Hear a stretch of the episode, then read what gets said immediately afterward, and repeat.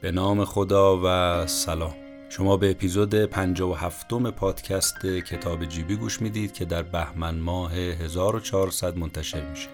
من مهدی بهمنی هستم و هر بار خلاصه یک کتابی رو که خودم خوندم و اونچه که ازش دریافت کردم رو برای شما تعریف می‌کنم که اگر شما هم خوشتون اومد اون کتاب رو بخونید. کتاب این هفته عنوانش هست Stepping Up How Taking Responsibility Changes Everything. یا به پاخواستن برای انسانیت. نوشته آقای جان ایزو. کتاب درباره این هست که چجوری میشه که مسئولیت پذیری همه چیز رو تغییر می‌تونه بده. بریم با هم بشنویم خلاصه این کتاب رو.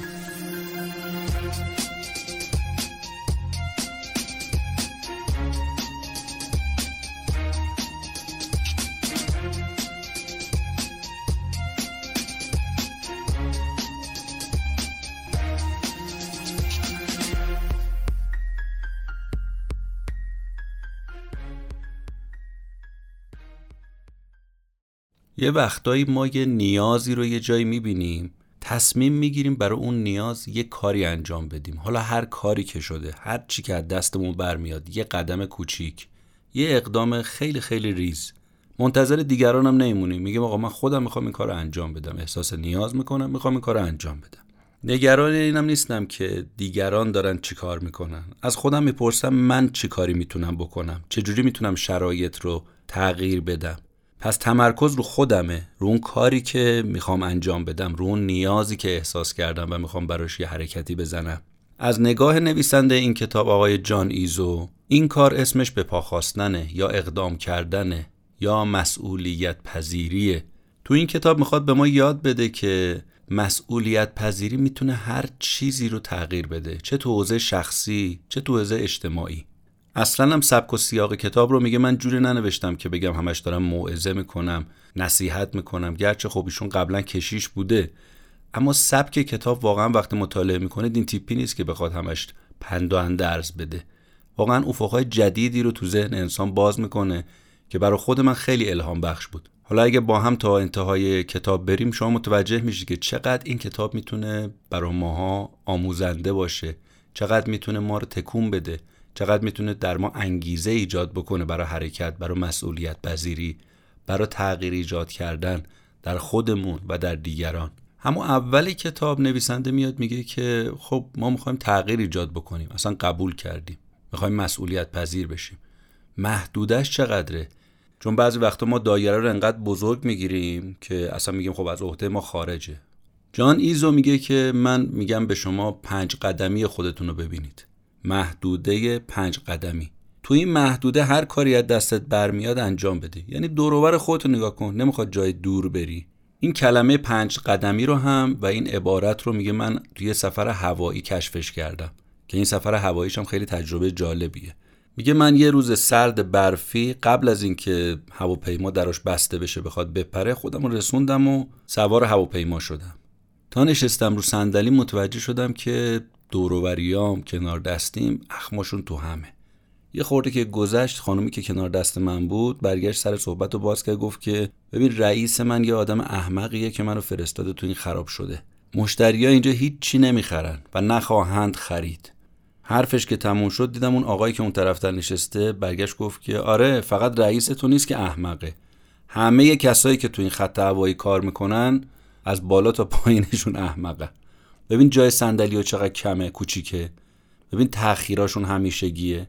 ببین چه یخی رو بالای هواپیما نشسته. احتمالا قرار هممون تو پرواز بمیریم. هواپیما که بلند شد. دیدم ویروس منفیگرایی تو تمام هواپیما انگار پخش شده. دوروبریام دیدم همه دارن حرفای منفی می‌زنند کار به جایی رسید که منم احساس کردم رئیسم خیلی آدم احمقیه. بعدش یه خورده که گذشت فکر کردم خب رئیس من که خودمم. بنابراین از این نظر برگشتم. پنج تا ردیف جلوتر از ما یه مادری نشسته بود با یه بچه دو ساله تو بغلش. پرواز که شروع شد دیدم این بچه نیم ساعت دست و پا می‌زد که سر و کلش رو بیاره از صندلی بالا پشت سرش رو تماشا کنه. بالاخره موفق شد دست و چونش از لبه صندلی بیاره بالا یه نگاهی به پشت سرش بندازه. عین یه سنجاب کوچولو. کاملا که مسلط شد خیلی طبیعی. شروع کرد خندیدن و ذوق کردن از دیدن این همه آدم. تو دو دقیقه دو دقیقه. تمام مسافرهای پنج ردیف پشت سرش رو اصلا متحول کرد دگرگون کرد. همه حالشون عوض شد. از اخم و تخت دونه دونه در اومدن. یه دفعه نگاه کردم دیدم یکی داره برای بچه شکلک در میاره. یکی میگه که چرا ما نباید مثل این بچه یه خورده مثبت باشیم؟ کار به جایی رسید که نتونستیم رو صندلی بشینیم. رفتیم بچه رو با اجازه مادرش گرفتیم آوردیم تو بغل خودمون. اونجا تو ارتفاع سی هزار پایی من این اصل پنج قدمه یا پنج ردیفی رو کشفش کردم. جان ایزو میگه بیشتر ماها به جای اینکه اثر بذاریم رو پنج ردیف اطرافمون دنبال تاثیرگذاری رو هواپیمای دیگه ایم. این بچه دو ساله برای همه ما الهام بخش بود. پس ما مثل این پسر بچه لازم نیست که بریم مسافرای اون یکی هواپیما رو شاد کنیم. می‌تونیم همون پنج ردیف پشت سرمون رو شاد کنیم. می‌تونیم رو اون پنج ردیف تأثیر گذار باشیم. میگه من اینو اونجا از بچه یاد گرفتم تو هواپیما. که قرار نیست ما بریم هواپیمای دیگر رو شاد کنیم. ما قرار هواپیمای خودمون اونم پنج ردیف حداقل. به جای قر زدن به جای اعتراض کردن به جای انداختن تقصیر گردن دیگران که اینا هیچ کدوم مشکلی رو حل نمی‌کنه بیایم یه کاری بکنیم یه اقدامی بکنیم یه حرکتی بزنیم. اگر هم شروع کردیم اینجوری کار کردن یه دفعه می‌بینیم که سرایت می‌کنه به دیگران. اثر موجی داره. مثل خمیازه کشیدن شما دقت کردید دیگه. یه نفر خمیازه می‌کشه بغل دستیش هم شروع می‌کنه خمیازه کشیدن. مصریه. دلیل مصری بودنش هم اینه که تقلیدیه. مثلا یکی لبخند می‌زنه دیدید ما هم بهش لبخند می‌زنیم. لطیفه تعریف می‌کنه میخنده ما هم میخندیم.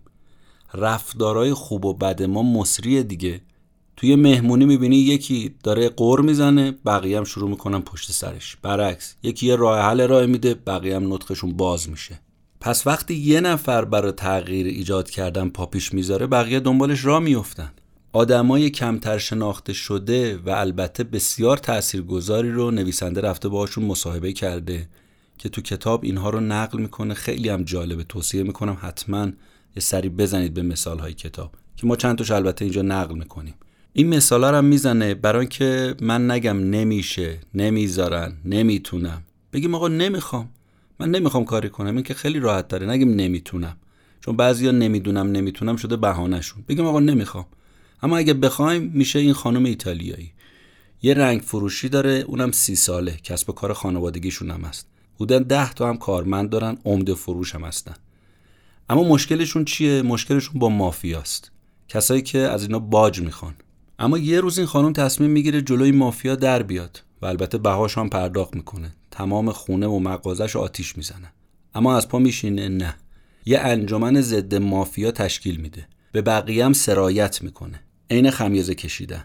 کم کم تابلوهای باج نمیدی میره پشت شیشه مغازه ها بیشتر و بیشتر و بیشتر دولت ایتالیا به خودش میاد.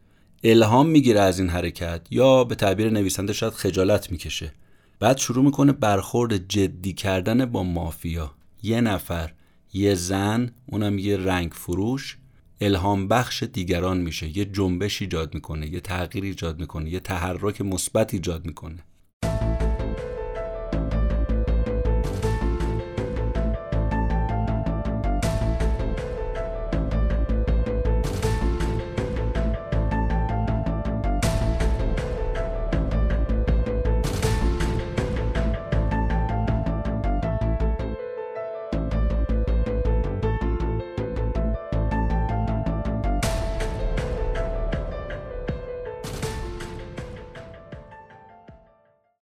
خب حالا شما ممکنه به من بگید که آقا ما مسئولیت پذیرم شدیم طبق گفته های نویسنده کتاب. چه سودی برامون داره؟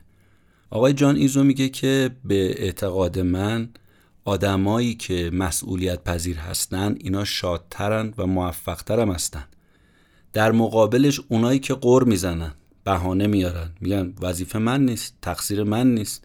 همینی که هست. پسش که بر نمیام. چیکار می‌تونم بکنم؟ من کیم که اصلا کاری بکنم؟ اینها بیشتر اتفاقا استرس و افسردگی میاد سراغشون طبق پژوهش ها البته. ما یه مفهومی داریم تو روانشناسی اجتماعی به نام کانون کنترل.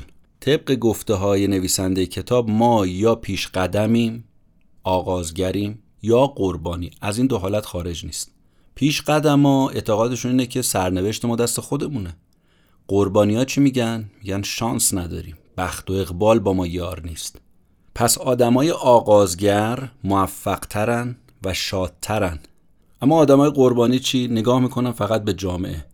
دولت باید درستش کنه فقر و دولت باید برطرف کنه جرم و جنایت و اون باید برطرف کنه که البته میگه تا حدی من میگم درسته. اما نکته انحرافی بحث اینه که بعضیاشون بهانه است اینها برای فرار کردن از بار مسئولیت. یعنی قربانی شدن براشون یه بازیه.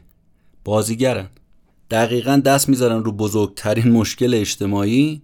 بعد میگن ما برای این مشکل چیکار می‌تونیم بکنیم؟ هیچی. و متاسفانه این تفکر میگه داره همهگیر میشه. اما اگه من آغازگر بودم میگه من برای پنج ردیف خودم چیکار می‌تونم بکنم؟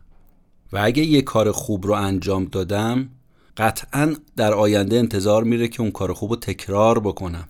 یکی از معروفترین اساتید عصب شناسی دانشگاه هاروارد به نویسنده برگشته گفته که وقتی ما به مغز نگاه می‌کنیم می‌بینیم هر بار که ما یه کاری رو انجام میدیم به احتمال زیاد دوباره همون کار رو انجام خواهیم داد در آینده. و هر بار که یه کاری رو نمی کنیم احتمالا تو آینده همون کار رو انجام نخواهیم داد. در واقع می‌خواد نتیجه بگیره که مغز بر اثر تجربه های زندگی تغییر پیدا می‌کنه. متحول میشه مغز. پس اگر ما مسئولان رفتار کردیم تو آیندهم احتمال تکرار این مسئولان رفتار کردن خیلی زیاده. برعکس اگر نقش قربانی رو بازی کردیم احتمال تکرارش دوباره وجود داره. بیایم این سوال از خودمون بپرسیم که امروز من تو نمایشنامه زندگی نقش اولو بازی می‌کنم یا نقش قربانی رو دارم بازی می‌کنم؟ آغازگرم یا قربانی؟ به نظر منم سوال خیلی مهمی هست. خیلی اتفاقای خوب از جواب به همین سواله که متولد میشه. آقای جان ایزو میگه من همین جوری که داشتم رو بحث مسئولیت پذیری تحقیق می‌کردم از خودم یه سوالی پرسیدم. گفتم چرا خیلی از آدما دنبال این تغییر اوضاع نیستن؟ تا اینکه به یه آمار جالبی رسیدم. ناشر کتابای من یه تحقیق آنلاین تو این زمینه انجام داده بود. اومده بود رو بیشتر از 300 نفر آدمای متخصص تو آمریکا و کانادا تحقیق کرده بود یه سوالی ازشون پرسیده بود. گفته چرا شما هیچ اقدامی نمی کنید اینکه حرکتی نمی‌زنید دلیلش چیه؟ تغییری نمی‌خواید ایجاد کنید به چه دلیله؟ نتیجه پژوهشش چهار تا دلیل رو مشخص می‌کرد. دلیل اول که از همه مهمتر بود این بود که من یه نفرم. من که نمی‌تونم اوضاع رو تغییر بدم. پنجاه درصد این جواب داده بودن. همه گزینه اول. من یه نفرم که حالا جلوتر بهش می‌پردازیم. دوم این که می‌گفتن مسئولیت دیگرانه اوضاع رو تغییر بدن. ما کاری نیستیم ما رو سننن. 20 درصد هم اینا بودن. حدودا 20 درصد دیگه هم می‌گفتن ما درگیر کارهای روزمره خودمونیم. ما خودمون کلی گرفتاری مشکل داریم. چهارم هم می‌گفتن که ما میترسیم یه حرکتی بزنیم بعد نشه بگن آدم بی ارزه ده درصد هم اینا بودن حدودا. بیایم در مورد همین مشهورترین دلیل صحبت کنیم که من یه نفرم. اشکال این تفکر چیه؟ دو تا اشکال رو نویسنده وارد می‌کنه. اول اینکه تاریخ رو وقتی نگاه می‌کنی ورق می‌زنی می‌بینی که یه نفرایی بودن چه تغییرات عظیمی رو ایجاد کردن. ثانیا ما قدرت اثر بخشی جمعی رو چرا یادمون رفته؟ ما فکر می‌کنیم ما یه قدم کوچیک برداشتیم این مثلا به کجا برخورد؟ در صورتی که این قدم های کوچیک وقتی کنار همدیگه میاد قطر قطر جمع گردد وانگهی دریا شود میشه. مثال های زیادی رو باز نویسنده می‌زنه. من مثالی که از خودش زده رو انتخاب کردم. میگه من تو یه محله شلوغ توی شهر بزرگ زندگی می‌کنم. رفت آمد زیاده رهگذرا توریستا غیر و نتیجه چی می‌خواد بگیره؟ میگه پر زباله میشه کف خیابون. میگه کاری که من می‌کنم اینه تو مسیرم هر چی رو زمین افتاده باشه رو برمیدارم میندازم تو سطل آشغال. ممکنه یکی بگه آقا تو یه نفری شهر به این درندشتی چه تأثیری داره تو نظافتش؟ اما من به شما میگم بیایید ما حالا حساب کنیم ما یه نفر یه نفر داریم این کار انجام میدیم.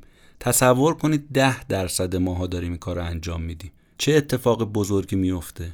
همینو شما بیارید تو سازمان خودتون. مثلا شرکت شما رو کسی نمی‌شناسه. فقط کافی ده درصد کارمنداتون تصمیم بگیرن که این شرکت رو به مشتری ها معرفی کنن. چه اتفاق بزرگی میفته؟ همه میشناسنش. ده درصد. یه مثال خیلی عینیتر و کلیترش منابع آب رو زمینه که داره دائم آلوده میشه دیگه اینو می‌دونیم. یکی از علتهای اصلیش هم همین زباله ها هستن. مخصوصا زباله های پلاستیکی. خب ممکنه شما بگید که آقا ما برای زباله های کشنده اقیانوس چیکار می‌تونیم بکنیم؟ ممکنه بگیم هیچ اما میگه باور من اینه که ما یه نفر یه نفر می‌تونیم خیلی کارا بکنیم. مثلا داریم تو خیابون رد میشیم یا کنار ساحل میگذریم. می‌بینیم که یه تیکه پلاستیک افتاده. می‌تونیم نذاریم وارد شبکه آب و فاضلاب بشه. می‌تونیم هر زمین برش داریم بندازیم سطل آشغال. به همین سادگی اندازه خودمون که می‌تونیم تاثیرگذار باشیم. برای همین آقای جان ایزو میگه من برای خودم تعهد ایجاد کردم که اصلا سعی کنم از بطری آب پلاستیکی استفاده نکنم از کیسه پلاستیکی استفاده نکنم و امیدوار هستم که شما هم همین کارو بکنید. چون قرار نیست سازمان ملل یا هیچ دولتی بتونه مشکل زباله اقیانوس حل کنه. پس این مشکل رو چجوری باید حل کرد؟ اقدام تک تک ماها. اگه تو تاثیرگذاری یه نفرم شک دارید حکایت این خانم رو بشنوید. حسابداره و اهل کالیفرنیا یه مقاله می‌بینه درباره آلودگی اقیانوس آرام. عکسای پرنده هایی که اونجا درای پلاستیکی رو خوردن مسواک خوردن خفه شدن رو می‌بینه حالش دگرگون میشه. یه نفره اما یه جنبش را میندازه. هدفش چیه؟ زندگی بدون پلاستیک. رواج پیدا کنه این زندگی. پلاستیک از تو زندگی ما هست بشه. فعالیتاشو شروع می‌کنه تو وبلاگ شخصیش منتشر کردن. الان این خانم زندگیش از طریق حسابداری داره میگذره. اما شده یه سخنگوی رسانه‌ای تو این زمینه. شبکه های خبری مهم دعوتش می‌کنن بیاد حرف بزنه. ببینید یه نفره اما خسته نمیشه. باعث نمیشه بذاره کارو زمین. نیازی رو احساس کرده و اقدام به موقع داره در اون زمینه انجام میده. اگه ما بدونیم آمار چقدر تو این زمینه زباله های آبهای دریاها و اقیانوس ها خطرناک و تکون دهنده است واقعا یه فکری برای این پلاستیک می‌کنیم. میگه روزی چهل میلیون بطری آب میفته توی دریاها و اقیانوس ها چهل میلیون. مثال عینی دیگه که کتاب تو این زمینه می‌زنه و خیلی جالبه میگه مدیرعامل قبلی قهوه فروشی ستارباکس یه کتابی رو نوشت به نام موضوع قهوه نیست. خودش قهوه فروشه بعد می نویسه موضوع قهوه نیست. میگه من رفتم یه مصاحبه کردم با این که برای چی این کتاب نوشتی؟ به من این جواب داد که برای من خیلی جالب بود. میگه من اولین شغل مدیریتیمو بعد از دانشگاه گرفته بودم شده بودم مسئول یه قسمتی تو فروشگاه زنجیره ای این فروشگاه زنجیره ای مال یه خانواده خیلی خیلی سرشناس بود. همون ماه اول کارم گفتن آقا مالک فروشگاه می‌خواد بیاد سر بزنه بازدید کنه. دیدم یه پیرمرد بالای هفتاد سال همین که خواست وارد فروشگاه بشه نگاه کردم دیدم یه تسیگار رو زمین ورداش انداخت تو سطح آشغال. بعد دیدم یه آدامس چسبیده روی جدول تو پیاده رو اینو داره می‌کنه بندازه تو سطح آشغال. من دویدم گفتم آقا شما نیازی نیست این کارو بکنید. ما این کارو انجام میدیم. میگیم یکی این کارو انجام بده. صاحب شرکت زل زد تو چشمای من یه جمله ای گفت که خیلی برا من الهام بخش به نظر منم خیلی این جمله جالبه. به من که خیلی چسبید. اگه من نه پس کی؟ اگه الان نه پس کی؟ این حرفش باعث شد من هر جا دیگه زباله می‌دیدم خم می‌شدم ور میداشتم. وقتی استارباکس هم تأسیس کردم اونایی که احساس مسئولیت اینجوری نمی‌کردن. مثلا زباله می‌دیدن بر نمیداشتن از زمین اصلا اینا رو استخدام نمی‌کردن می‌گفتم این آدم مسئولیت پذیری نیست.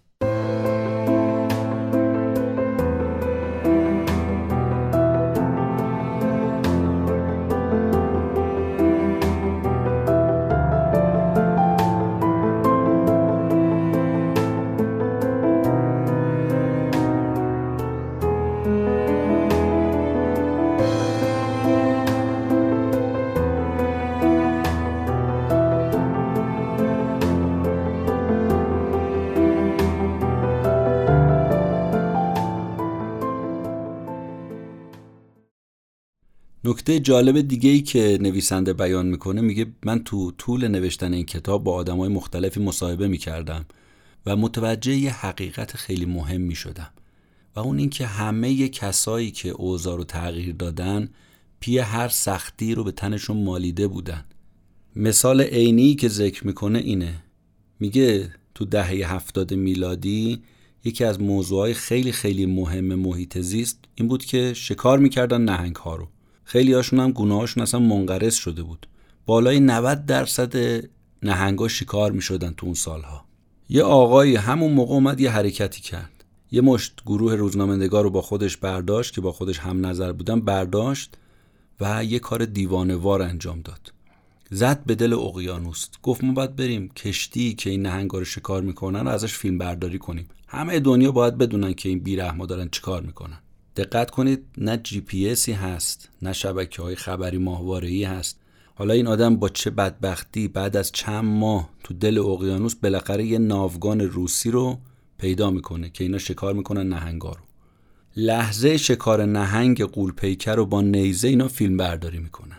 تو مجله های خبری تو روزنامه های سرتاسر سر دنیا این خبر منعکس میشه.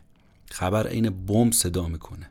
این آقا درباره این اقدام نجات دهندش یه حرفی می‌زنه. خیلی برا من قشنگ بود این حرف. میگه وقتی شما موضع گیری می‌کنید نسبت به یه نیازی نسبت به یه چیزی دو تا مطلب پیش میاد. یک موضع اخلاقیتون رو شفاف بیان می‌کنید. دو الهام بخش دیگران میشید با این کاری که کردید. و همینطور هم شد. بالاخره قانون ممنوعیت شکار نهنگ امضا شد. جلو نسکشی این حیوونا گرفته شد. جان ایزو میگه من از این آقا سوال کردم شما الان 60 سال از عمرت گذشته و یه تغییری رو تو تاریخ به وجود آوردی. الان چه حس و حالی رو داری؟ یه خورده فکر کرد برگشت به من گفت که وقتی بیشتر فکر می‌کنم می‌بینم ما خیلی دیوونه بودیم. منظورم اینه که اون شکارچیایی که ما رفته بودیم ازشون فیلم برداری کنیم راحت می‌تونستن ما رو به نیزه بزنن. ما موقع خیلی ساده بودیم خیلی خام بودیم. بعد از حرفای این آدم بمب ذهنی من میگه منفجر شد.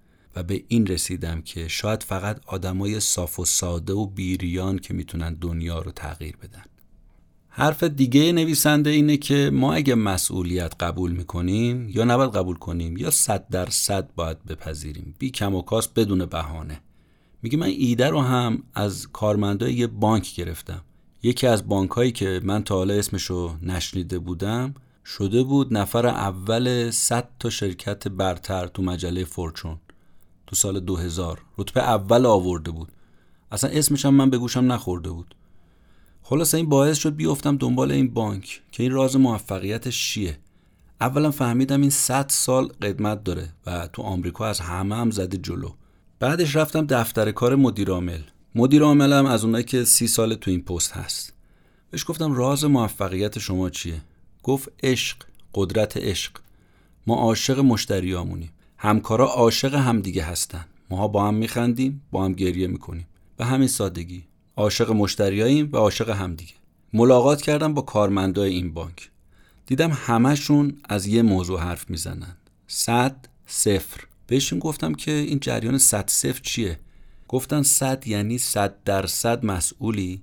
صفر یعنی هیچ عذر و بهانه ازت قبول نیست.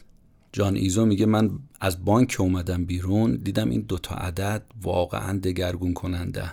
شخص رو شرکت رو جامعه رو دنیا رو می‌تونه این دوتا عدد عوض کنه. اما متاسفانه بعضی جای این دوتا عدد رو عوض می‌کنن. صد درصد بهانه جو صفر درصد مسئولیت پذیر و پاسخگو. بعد میگه که شما بیاید تاثیر این دوتا عدد صد و صفر رو تو ازدواج در نظر بگیرید.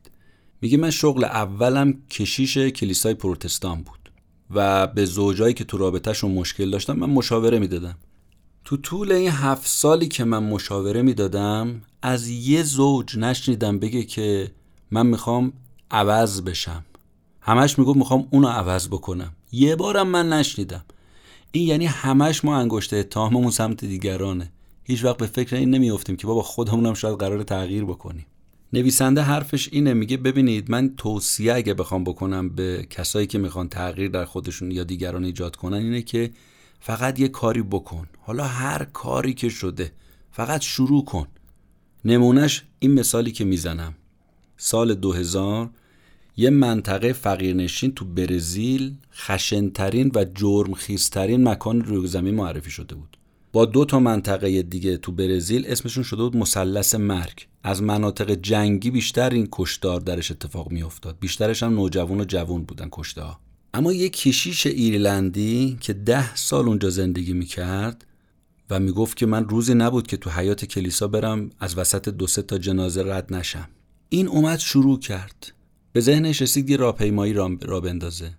به سمت کجا؟ به سمت اون قبرستونی که این جوونا و نوجوانا توش دفن بودن. از کلیسا به سمت قبرستون.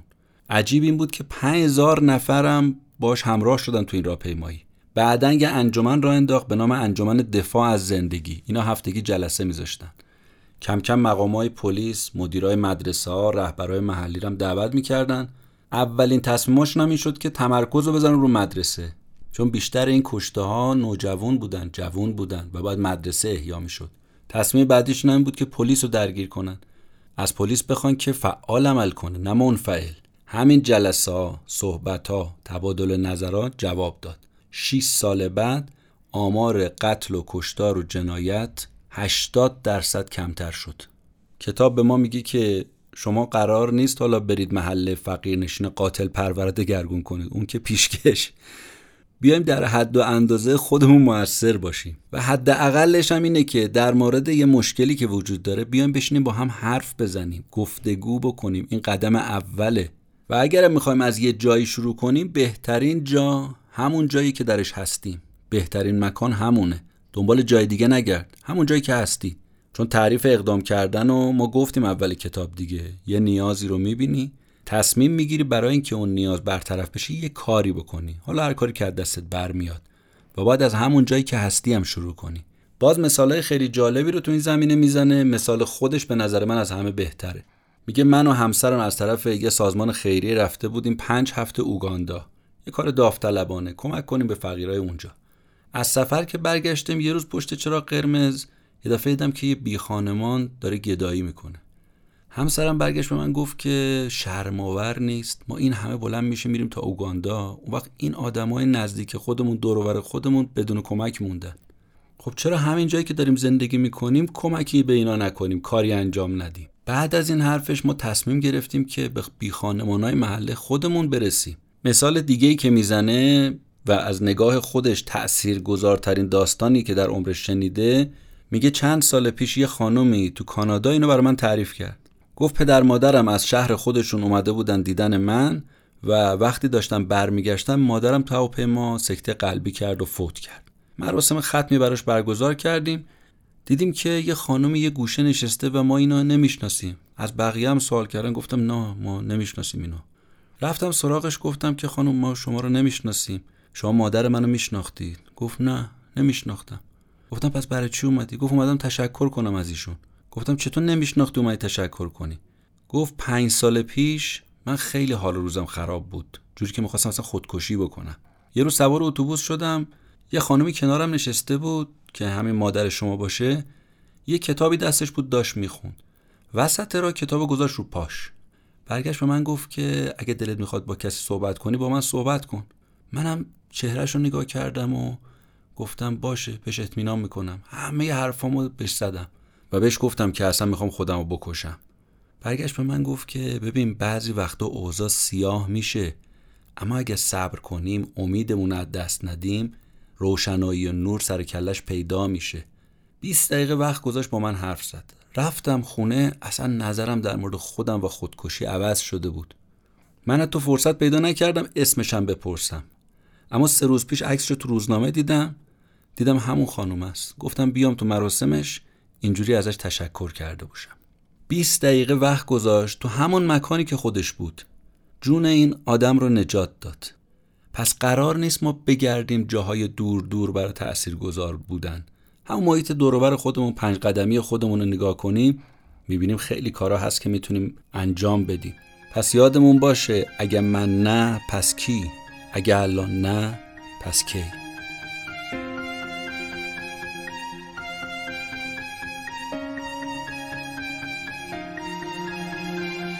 اونچه که شنیدید اپیزود 57 پادکست کتاب جیبی بود. خلاصه کتاب به پاخواستن برای انسانیت نوشته آقای جان ایزو. خیلی خوشحالم از اینکه به ما گوش می‌دید. ما رو به بقیه معرفی می‌کنید از ما حمایت می‌کنید. تشکر می‌کنم از رضا بهمنی که تدوین این اپیزود رو انجام میده. تشکر از همه کسایی که تو این زمینه به من کمک می‌کنن. روز و روزگار بر همتون خوش و خدا نگهدار.